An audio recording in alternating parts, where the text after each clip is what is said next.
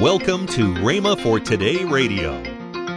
Well, we are considering the healing anointing in this particular class at this particular time.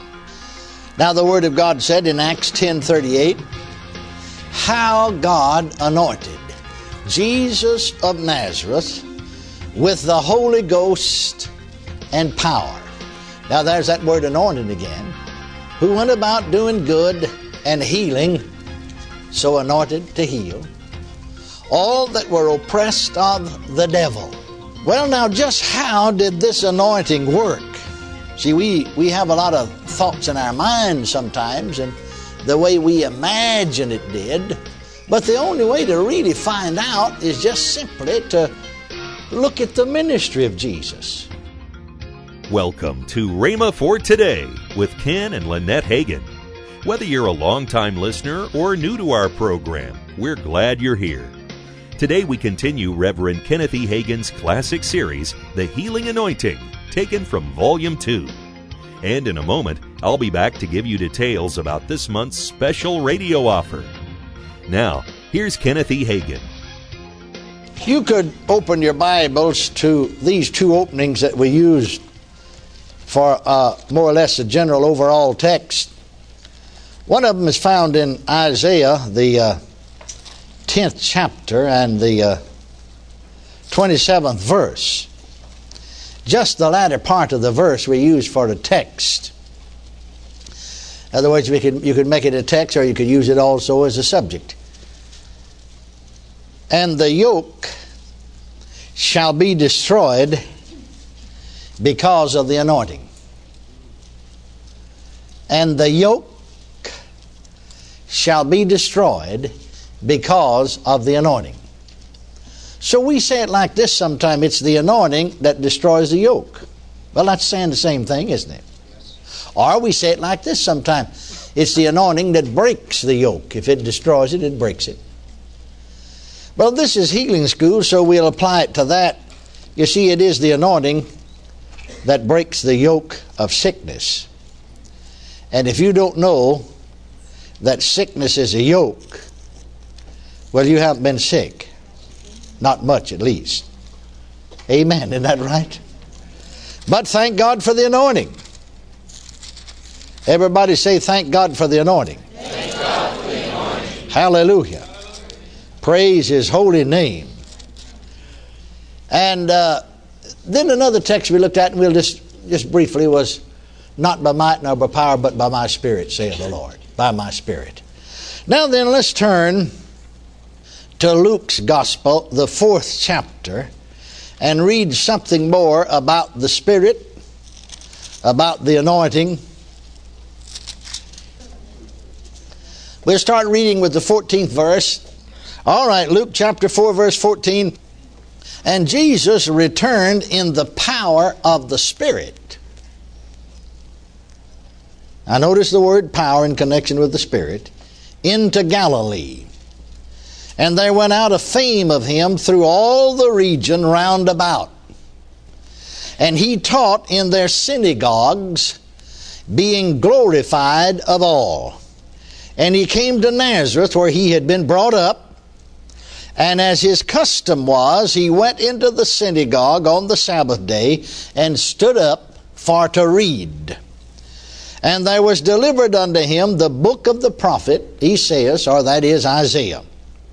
And when he had opened the book, he found the place where it was written, The Spirit of the Lord is upon me, because he hath anointed me. Now notice the word anointed in connection with the word spirit. In the other verse, notice the word power in connection with the word spirit. But the Spirit of the Lord's upon me because he's anointed me to preach the gospel to the poor. He has sent me to heal the brokenhearted, to preach deliverance to the captives and recovering of sight to the blind, to set at liberty them that are bruised, to preach the acceptable year of the Lord. Now you could sum all that up that he said by just picking out four words He has anointed me to preach and to heal. Well, we are considering the healing anointing in this particular class at this particular time.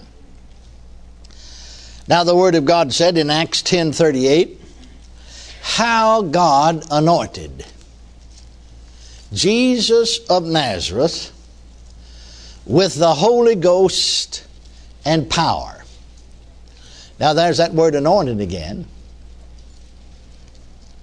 Who went about doing good and healing, so anointed to heal, all that were oppressed of the devil. Well, now, just how did this anointing work? See, we, we have a lot of thoughts in our minds sometimes, and the way we imagine it did. But the only way to really find out is just simply to look at the ministry of Jesus. See what the Word of God said about it. Now, you understand, of course, that He ministered in various ways healing. There was not always a transfer of power from him to them or anointing. Sometimes there were. He ministered to uh, the ten lepers and just said, never touched them. No power flowed out of him to them. He just said to them, Go to the high priest and offer the sacrifice for your cleansing. And as they went, they were healed. Hallelujah. Amen. Isn't that right? The centurion came to Jesus on the behalf of his servant who had the palsy and was grievously tormented. Jesus said, I will come and heal him. And the centurion said, Master, I, am not worthy that you should come under my roof. Just speak the word only. You see, his servant was some distance away. Just speak the word only, and, and my servant will be healed. For I'm a man under authority, and I say to this man, Come, and he cometh, to this one, Go, and he goeth. Well, Jesus turned then and said to the crowd, I've not found so great faith, no, not in Israel. Go thy way, and as thou hast believed, so be it done unto you. Well, now, there wasn't any anointing that flowed to Jesus into that man. He's some distance away. The centurion just acted on the word of Jesus. You see, faith in God's word works whether there's any uh, anointing, individual anointing or not. The word of God's already anointed. Jesus said, The words that I speak unto you, their spirit and power. Holy men of old wrote as they were moved by the Holy Ghost. This word is the anointed word of God. Amen. Isn't that true? The nobleman who came to Jesus in the fourth chapter of John's Gospel on the behalf of his uh, son who was sick nine to death. And uh, Jesus said to him, Now notice this. Thy son liveth, go thy way. And the man believed the word which Jesus had spoken. What if he hadn't believed it? Well, his son wouldn't have been healed. But he believed the word which Jesus had spoken and departed. Now he can't see that his son liveth because it was the it was sometime actually the next day before he got back home. So he departed, believing the words that Jesus spoke that his son liveth. And he, uh, when he got home the next afternoon, as you read that fourth chapter, uh, his servants saw him coming, ran and met him, and said, Thy son liveth. And he inquired or asked, What time did he begin to amend? And they said, Yesterday, about the seventh hour. That's at one o'clock in the afternoon, our time. The fever left him, they said. Amen. Well, now, you see, uh, he couldn't see or have evidence that his son was healed until the next day. He traveled that far. So, Jesus, you see, was at least a day's journey away from that son. He didn't touch him, he didn't lay hands on him. There wasn't any transfer of power. You see, you have to realize that there is no set way. There is no set way by which folks may receive healing. Amen. There, there are a number of methods. Amen. Praise God. And thank God all of them work. But now, right at this time, we're just emphasizing this one that is the healing anointing. Now, you see, if you had to be ministered to with someone anointed with healing power, then you'd really be into it if you were at a distance and couldn't get to them. Amen, isn't that right?